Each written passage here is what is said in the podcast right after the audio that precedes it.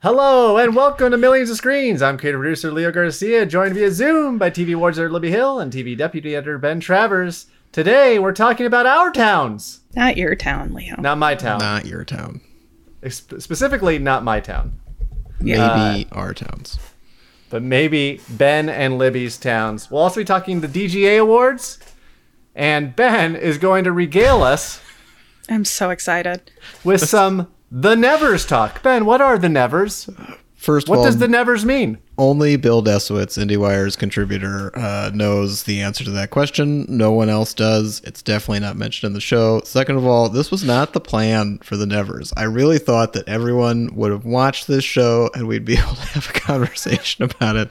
I did not think that I would be the one put on the spot to uh, to try to explain the the gifts and I have a follow up question about the Uh, problems Nevers. with the Nevers. Oh, why did you think we would watch that? It is millions and millions of little screens. Can't you shut up? I'm busy. Boy, what a great show. Skipping ahead to the clicker, our recap of the biggest news items from this past week. The DGA Awards were this past weekend, and in the television categories, some of the things we think were locks continued to sort of march on, but there was an upset in comedy And definitely in drama. yeah, def- definitely in drama. You're right, but yeah, let, let's let's talk through these these categories. In comedy, the the flight attendant, uh, Susanna Fogel won for the flight attendant, uh, besting two other Ted Lasso episodes, uh, Zach Braff and MJ Delaney. Is that a case of vote splitting, or is the flight attendant strong? Does it have a shot? I mean, I, th- I think I think Flight Attendant is the second strongest comedy currently airing. Uh, I mean, that's not really. It's definitely the second strongest uh, new series, new comedy series. And so it, it wasn't a surprise to me that that Fogel won. Um, it's definitely a more um, visually Careful, careful around Ben and I. I know, I know. You're you're delicate, Sorry. so I'm Were you trying gonna say that it was it's more cinematic than Ted I was gonna say I think it's more visually interesting than um, the direction on Ted Lasso, which isn't a th- which doesn't mean that Ted Lasso's direction is bad. I just I think I see why you might go with Fogel in that situation. But yeah, also you the rest of the category is two Ted Lassos and two Curbs, so it's entirely possible everything else split. In drama, we saw a win for Homeland. Yeah. Hell yeah. Remember Homeland? Lesli Linka Glatter, baby. Love Now it. listen. I'm not I'm not this pod loves Lesli Linka Glatter. She's great. She's a legend. She has directed so many amazing episodes of television and also Homeland. Um so Son of a bitch. no, no, no, no, no. Um I have not seen this episode. I am good. sure she directed the hell out of it. She did. Uh, this is also, uh, you know, a wow. Remember, we used to love Homeland. Wow, Leslie's great. Um, wow. Honestly, what else are we gonna give this to? Uh, like, it, it, it's it is weird to me that it, it is weird to me that Better Call Saul cannot break through anywhere. Ben, do you have any theories about that? Honestly, my my theory regarding Better Call Saul's difficulty breaking through, especially in terms of its more recent kind of downward trajectory, is that it's just a really, really sad show and it's really, really hard to get into. It honestly took me a concerted effort and an assignment to be able to be like, okay, I have to watch this now. Like I it's one of those where I know it's good and I know it's it's uh, one of the like better from just a like a craft standpoint shows on television and you can admire all of that. But holy shit is it a sad show. The framing device especially at the onset of that black and white kind of present tense of the story is just so hard to look past especially when you're staring down the barrel not knowing like how many seasons it's going to be or now being like i gotta watch six seasons of this this is a lot I, I, I honestly just think people either dropped off this thing uh, because it was too hard, or it was just one that faded away with kind of AMC when they've had their own struggles maintaining a, a sizable audience outside of zombie shows.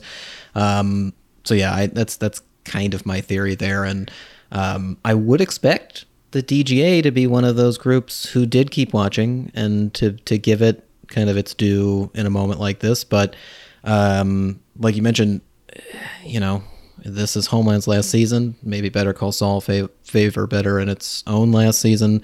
Um, and then, yeah, the steepest competition I'd say would have been Jon Favreau for The Mandalorian, since uh, the DGA's refused to give Jason Bateman his due in Ozark. Well, he got his Emmy. He did. Yeah. That's Just all that really hear that. matters. And then I teased it up. I teased it up top, but uh, the Queen's Gambit uh, marches onward to the Emmys, where it, it is seemingly uh, invincible. Uh, with Scott Frank winning for uh, limited series uh, at the DGAs. This is super petty, but I'm actually I'm actually very glad it beat Hamilton. Um it's just a completely different deal. It- you know, it, it does Hamilton makes no sense in that category. And I get that categories are imperfect, but it's a completely different skill set. Thomas Kail won plenty of awards for uh well for Hamilton, but on TV he won plenty of awards for Fosse Verdon. So like he he's not you know, he doesn't need the accolades for Hamilton on TV on streaming.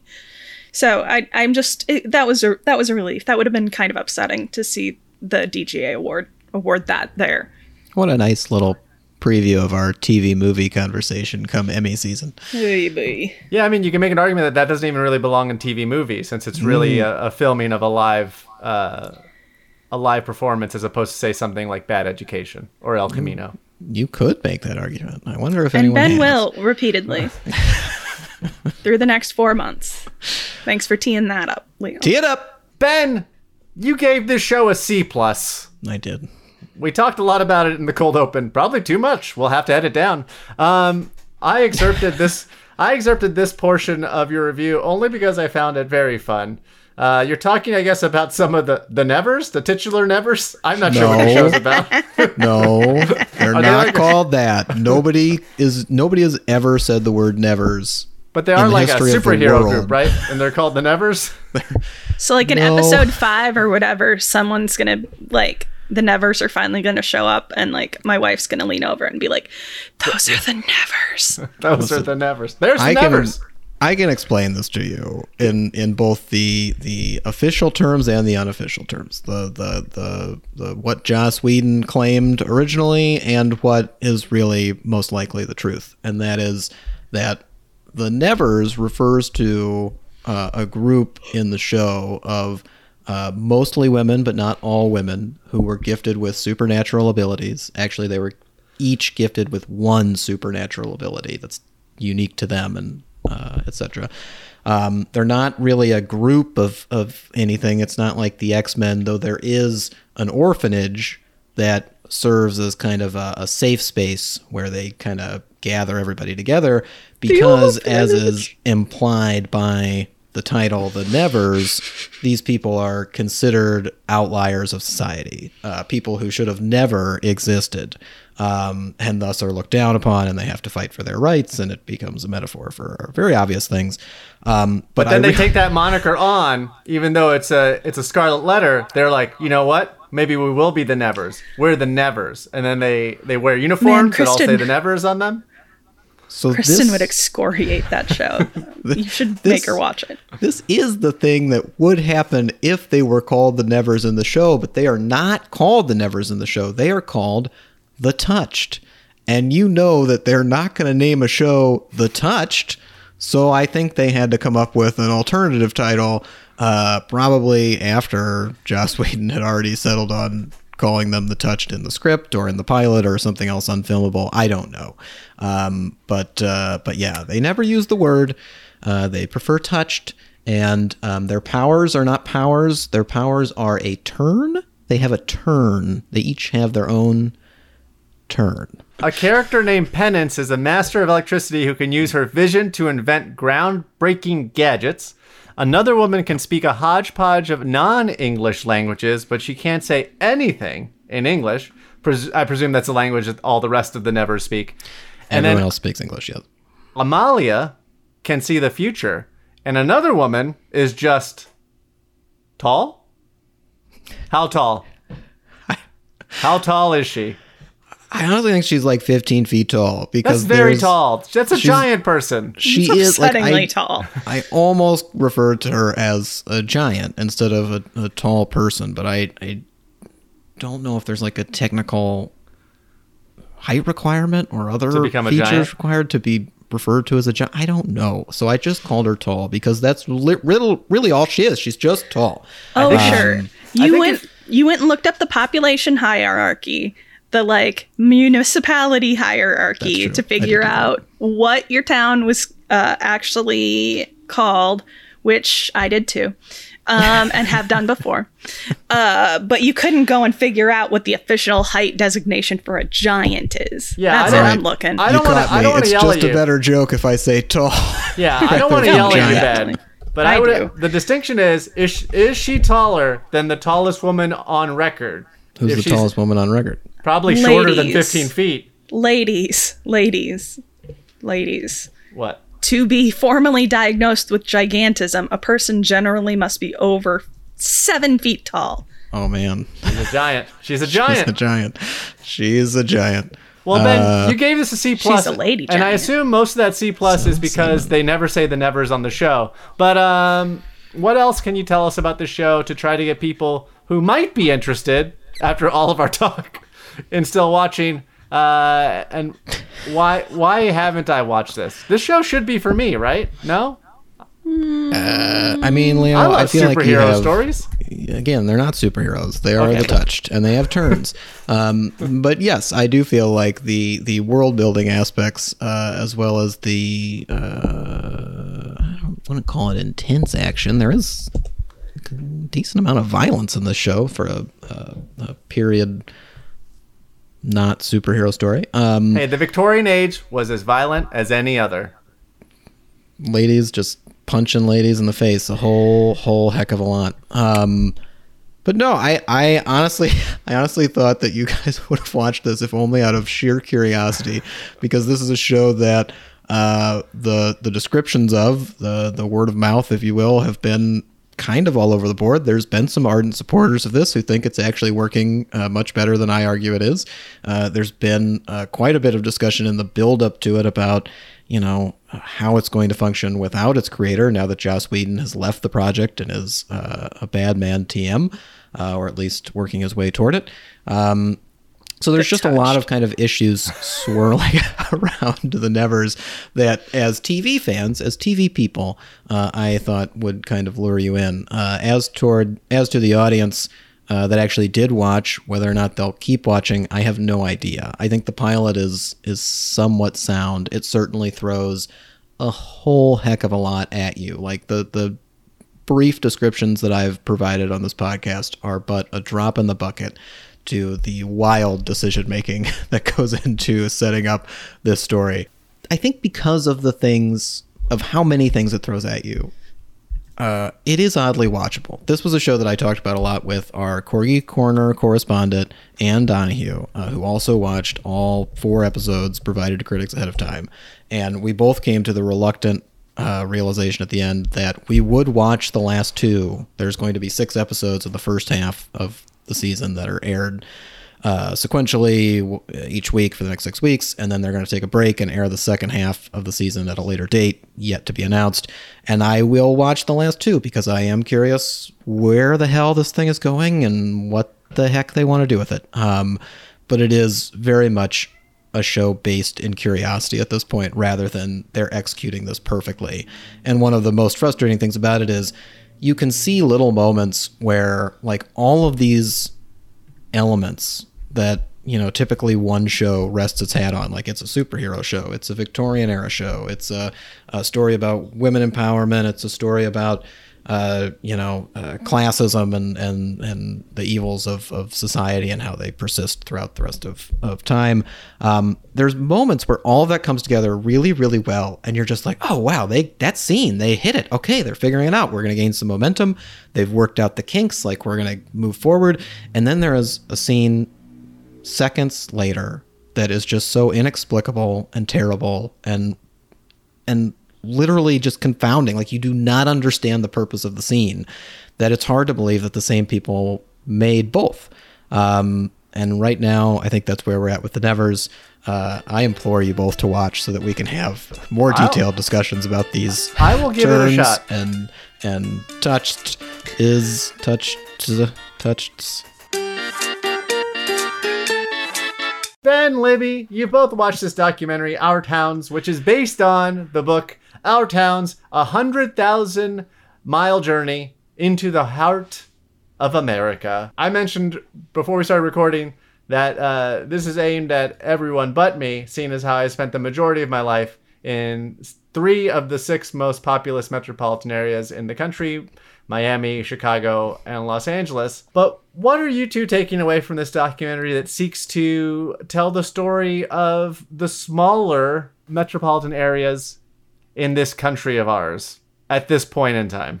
Uh, well, I would I would preface this uh, simply by saying that as soon as I heard that this documentary was coming out, I immediately messaged Libby and said we should probably talk about this because we spend an inordinate amount of time uh, talking to each other and talking to other people about the small towns in which we came from. Um, and Libby and I also I don't know if it ever made the cut on the podcast, but we've maybe gotten into a few spats about the size of our uh, various hometowns and who came from a smaller hometown and what legitimately that might mean. never worked with someone who's come from a smaller town than I have. And that's so upsetting to me. It's like my thing. now Ben has taken my thing. And thus, that is why we give a shit about this documentary in the first place. Because uh, anytime I feel, anyway, that any anytime somebody wants to make a statement about small towns in America, um, one, they need to kind of prove that they've done the work to justify that statement by either, you know, being born there, spending a lot of time there, doing the you know the on the ground research to live there, um, and then you know have something to say about it that's that's worth discussing. And I feel like the the very general mission statement of this documentary isn't as deep as I'd wanted it to be when I'd first read that it was coming. Uh, it's certainly not as deep as from what I've come to expect uh, of an HBO documentary. Um, it's very much just about these two uh, Atlantic journalists who, uh, back in like 2013, uh, put out like a blog post saying, you know, hey, we're thinking about you know traveling to various small towns in America. We want you to uh, tell us about your town and why we should come to that one. And they received thousands of requests to come visit different towns from different people. And then they got in their little plane, they flew lot, flew around, they went and talked to the people on the ground, and they tried to kind of glean information about what made each place distinct, as well as get a better picture of what small town life in America really is.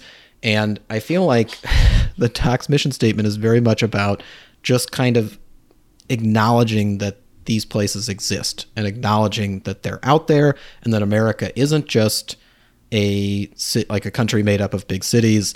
Uh, it's a country made up of, of you know a lot of different places and a lot of different ways of life and a lot of different ways to make a living in those different places. Um, and that's something that I like. Like that's something that I'm I can work with. That's something where it's like I I do wish we spent more time discussing towns uh, from a perspective or from a, at a time when there wasn't some sort of crisis there. Like it would be better if we didn't know. Like the only thing we should know about Flint, Michigan, isn't the water crisis. Like it's important that we talked about that, but it, there's more to Flint than just that, and there's more to each of these small towns than you know a random uh, school shooting, which has plagued far too many towns in general, um, or another tragedy that befell them. Um, so that part of it worked, but the rest of the doc doesn't go beyond that. And Libby, I know you were particularly frustrated by the end of it. I feel like I watched and got to the end of it and was kind of just like, okay, I don't know if that just wasn't what I expected or if there was something wrong with it. And in our discussion since, I think it's leaned more toward there is something wrong with this. Yes, there's something big and missing from this documentary that uh, would have otherwise justified its existence. Well, let me. Uh, this was always going to be a flawed premise.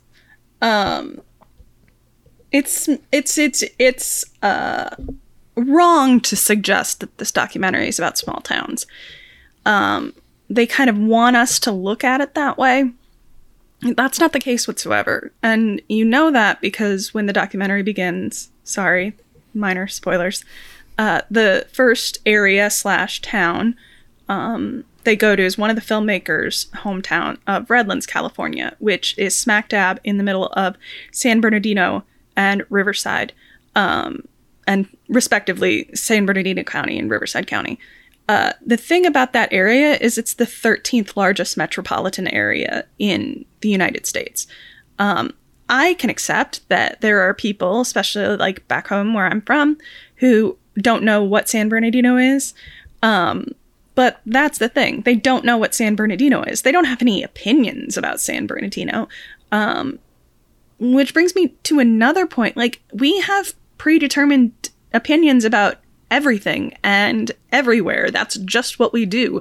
Like New Yorkers are mean and loud and you know, they they are grumpy and Californians are up our own ass and uh really into hiking and just very stupid things. We have these preconceived notions of everywhere. So the idea of going into this and like trying to uncover these I don't even know what you'd call them, hidden gems or or underreported areas. Just it's it's uh, it feels like not the tightest premise in the world. Um this is only the first of my issues with this documentary.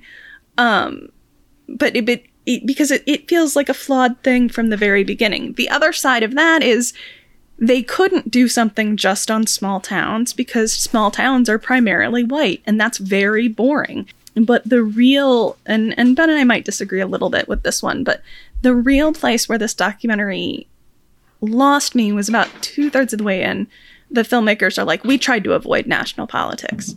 Now i get it.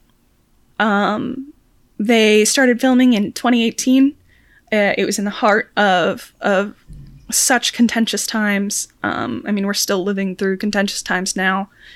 I can see why you would want to try and avoid that when you were telling a general story, uh, or a, a, a specific general story about these places around the country. But that's not the whole story. Well, actually, let me put a pin in that. Uh, ben, how did you did you feel like that skewed the story some? Um, I feel like it in in hindsight again, like as it was happening, it was something that I could almost innately understand because it felt like if they had delved specifically into that, it would have taken over the whole thing. It would have just become like, are you a Trump person? Are you not? Why are you a Trump person? Let's talk about it. And they didn't want to make that documentary. And at the same time, I think eschewing, and, and their language in the documentary, from what I remember, was more about when they wanted to try to have a real conversation and dig deep about a town with a person living there, it was that mentioning national politics was a way to shut that conversation down. And I was like, okay, as an interviewer, I can understand that. Like, you have to try to find ways in to discussing things. But what it ended up doing was kind of eschewing politics as a whole. And throughout the documentary, especially when they were introducing towns, um, they would mention specific things that would be political issues, that would be something that you know, people would have different opinions on on whether it was worth it or not, or whether it was a good thing or a bad thing, or just what it had to be done. And their perspective was always one guided by if it was good for business, then it helped this town survive, and we're just focusing on that. We're not going to look beyond those reasons. We're just going to look at if it was a good business decision, then it was good for the community, and this is how they rallied around it. And that to me opened up a lot of problems. That opened up a lot of issues because a lot of reasons people love small towns are rooted in ideologies that are the same reasons people leave small towns. And uh, I think digging into that really thorny dynamic is important to getting to the heart of, of how we could successfully rebuild economies in small towns and communities within small towns and make the idea of a small town on a national level feel more important and substantial and worth talking about, as opposed to kind of the dismissive nature that most people take to it at this point. Um, so yeah, I I it became a problem for me mainly because it just felt like there was so much more they could have ended up talking about that they avoided because of the wrong reasons. It felt a lot like they left all the most interesting stories on the table uh, because they might be controversial. Um, and that's not great. Uh, one of the cities they go to is Bend, Oregon. And they talk a lot about how uh, the town has really come back. Um, it's become sort of a haven for uh, people who can telecommute and um, are really outdoorsy. But to that end, they're very upper, uh, you know, kind of top five percent. You know, they're white people. They they they uh, can afford to like take a day off work to go skiing um, at the drop of a hat. Like there there's a certain kind of lifestyle, and uh, later on in the Bend segment, they talk to this guy who has spent his entire life as a cattle rancher, who is slowly watching the the land get bought up by um, by businessmen who want to build complexes or apartment house or, or you know tract housing or, or whatever you're going to have. And they they get into that a little bit but they don't get into any of the ramifications of that. They don't get into the any of the ramifications of like gentrification or the fact that you know when you're when you're talking about who is trying to revitalize these small towns most of the time it's it becomes a pet project for uh, you know a really rich white person who has a lot of time on their hands. They're like, okay, let's build an art center in this community of 1,300 people. I'm sure it'll be able to support it on its own, but really, that's not realistic. Um, it, it, and the with uh with regards to that, with regards to you know Ben Ben talked about it, you know, kind of glossing over the uglier parts of this.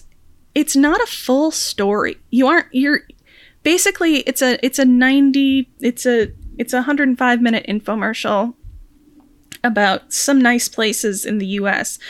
You've I mean they're probably nice, but they're probably have terrible things too.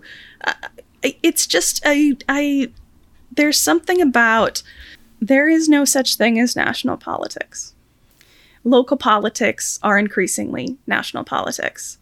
Uh, when they talked to someone from Sioux Falls, they were talking about how people in the state, you need to leave to know if you want to come back. And they're like, oh, most of the people that leave come back. And that's because the state doesn't raise you to exist outside of South Dakota. Um, and also, once you leave South Dakota, uh, oftentimes you look back and you find the state has set up barriers for you to come back. For me, uh, South Dakota is leading the call with um, legislating the rights and livelihoods of um, transgender indiv- individuals, and that's not a national issue. That's a state issue. That's a state issue. That's a Kristi Noem issue who wants to take her politics national. And if that's the state politics, then that's the local politics. And if that's the local politics, then I want to talk to someone about why they think it's such a threat for transgender children to use the bathroom. I, uh, it, it was just surface level. And those journalists didn't feel really interested in getting into the messy parts. Um, they talked early early on about how you know people when you interview them the first time they'll tell you what you want to hear and then when you grow a rapport with them then they'll tell you what they really think I feels like they excluded everything that people really thought because the, th- secrets people are te- aren't telling you right away about their hometown are not the good things. They're not secreting away these amazing things about where they live. Uh, they're secreting the horrible things, the the grocery cashier that walks away every time you try and ask him a question, or or you know the fact that you've gotten pulled over for going too over the speed limit. Y- you know, it, it's just uh, because you're a person of color. It, it's it doesn't mesh. They are saying one thing and they are showing something else, and they're trying to tell me that what I'm seeing is what they're saying, and it doesn't add up. And and and it actually upsets me. Like um, my glasses are heating up. That's are fogging up. That's how upset I am. Uh, well, I I'd just say that the the the kind of missed opportunity of it all and the the the the showier side of it as opposed to the the truthful side of it are are seemingly inherent in both the subjects that they focus on uh, in terms of like they talk to the mayor of one of the small towns. They talk to a lot of you know leaders of specific businesses that are doing well. Um, they I remember you know and, in I think when they started with the South Dakota Sioux Falls area, they were talking about um, uh, a hog slaughtering plant, as I think you mentioned in our conversation, Libby, and they mentioned that there's a bunch of like it's largely staffed by immigrant workers who don't speak English, and they imme- immediately pivot to a white woman who is like leading an organization that like helps immigrant workers get jobs and and you know kind of you know become successful members of the community. And they talk to one very successful immigrant worker sitting at his desk and that's just not enough. Like you know there's another side to that coin. And the way that the this is set up as a as a feature documentary as opposed to a docu series um it just feels like a, a, a flawed idea because you've already got you they chose six places to visit. You've got six towns. Even spending an hour on each of those towns isn't going to be enough time to really cover everything that's going on there and that has you know uh, either created the successful aspects or the unsuccessful aspects of however you want to define those elements. Um, so like you kind of knew like it's that's the hard thing for me to rationalize when I'm when I'm when when I got to the end of the doc. It was just like I guess I knew they weren't going to be able to do all the things I wanted them to do. And yet is it unreasonable for me to be asking that they do more than they did? And I don't think it's unreasonable. I just think that it's not the thing I wanted it to be at the same time. And that's That's why- that's frustrating. That's why I was shocked when I found out it was a, a documentary, not documentary series. I mean, Oh, yeah, me I too. Mean, Guy, I mean, Guy Fieri doesn't film doesn't doesn't do all the diners, drive-ins, and dives in the country at once. He does them uh, city to city. Uh, that that's why it's like I I assume you assume with a name like Our Towns, where you're traveling town to town, that it is going to be uh, a series where you're delving deep into various towns and what they're doing. And not that you have to spend each episode in a town. You could have things like cross pollinate, like we, we found this issue in Bend, Oregon that mirrors a thing we found in South Dakota. But like keep coming back to these all these even if you just pick six, but keep coming back to these various things like this is how this uh this issue affects this town and this town simultaneously. And this is how this town is combating Right. the X thing. Right. And they the most they do that is like a transition from one city to the next. It's just like six chunks. Like there's no cross cutting. We know we don't refer back to what we've learned earlier. They could have aired them in any order. Um It's and essentially just a that's- tra- It's just a travel log of these people Yeah. going from place to place. It's a documentary version of like the Hotel Channel where they're just, you know, it's like nice backgrounds and if it was muted, you would really wouldn't lose that much of it. it does look I- great and, it's and I very think, beautiful Yeah, it's very beautiful.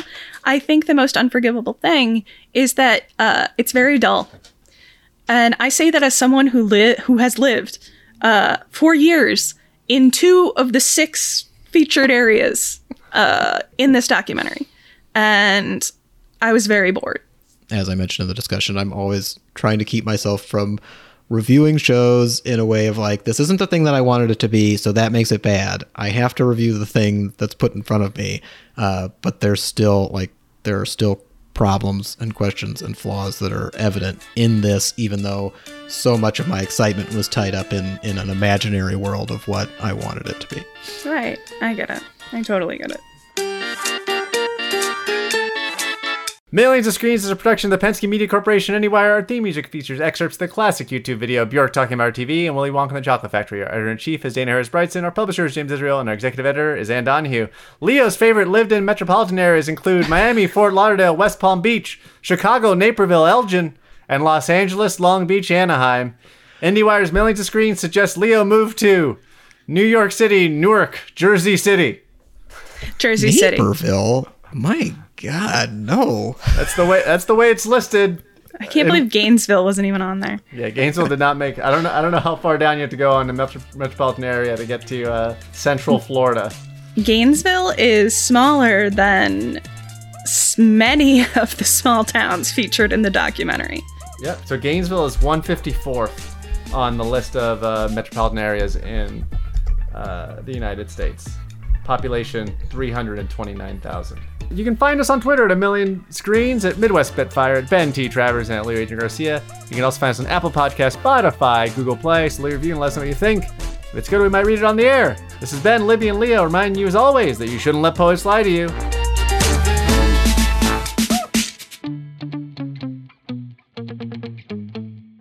You shouldn't let poets lie to you. Ain't nothing wrong with a couple of cold brews and a cool podcast.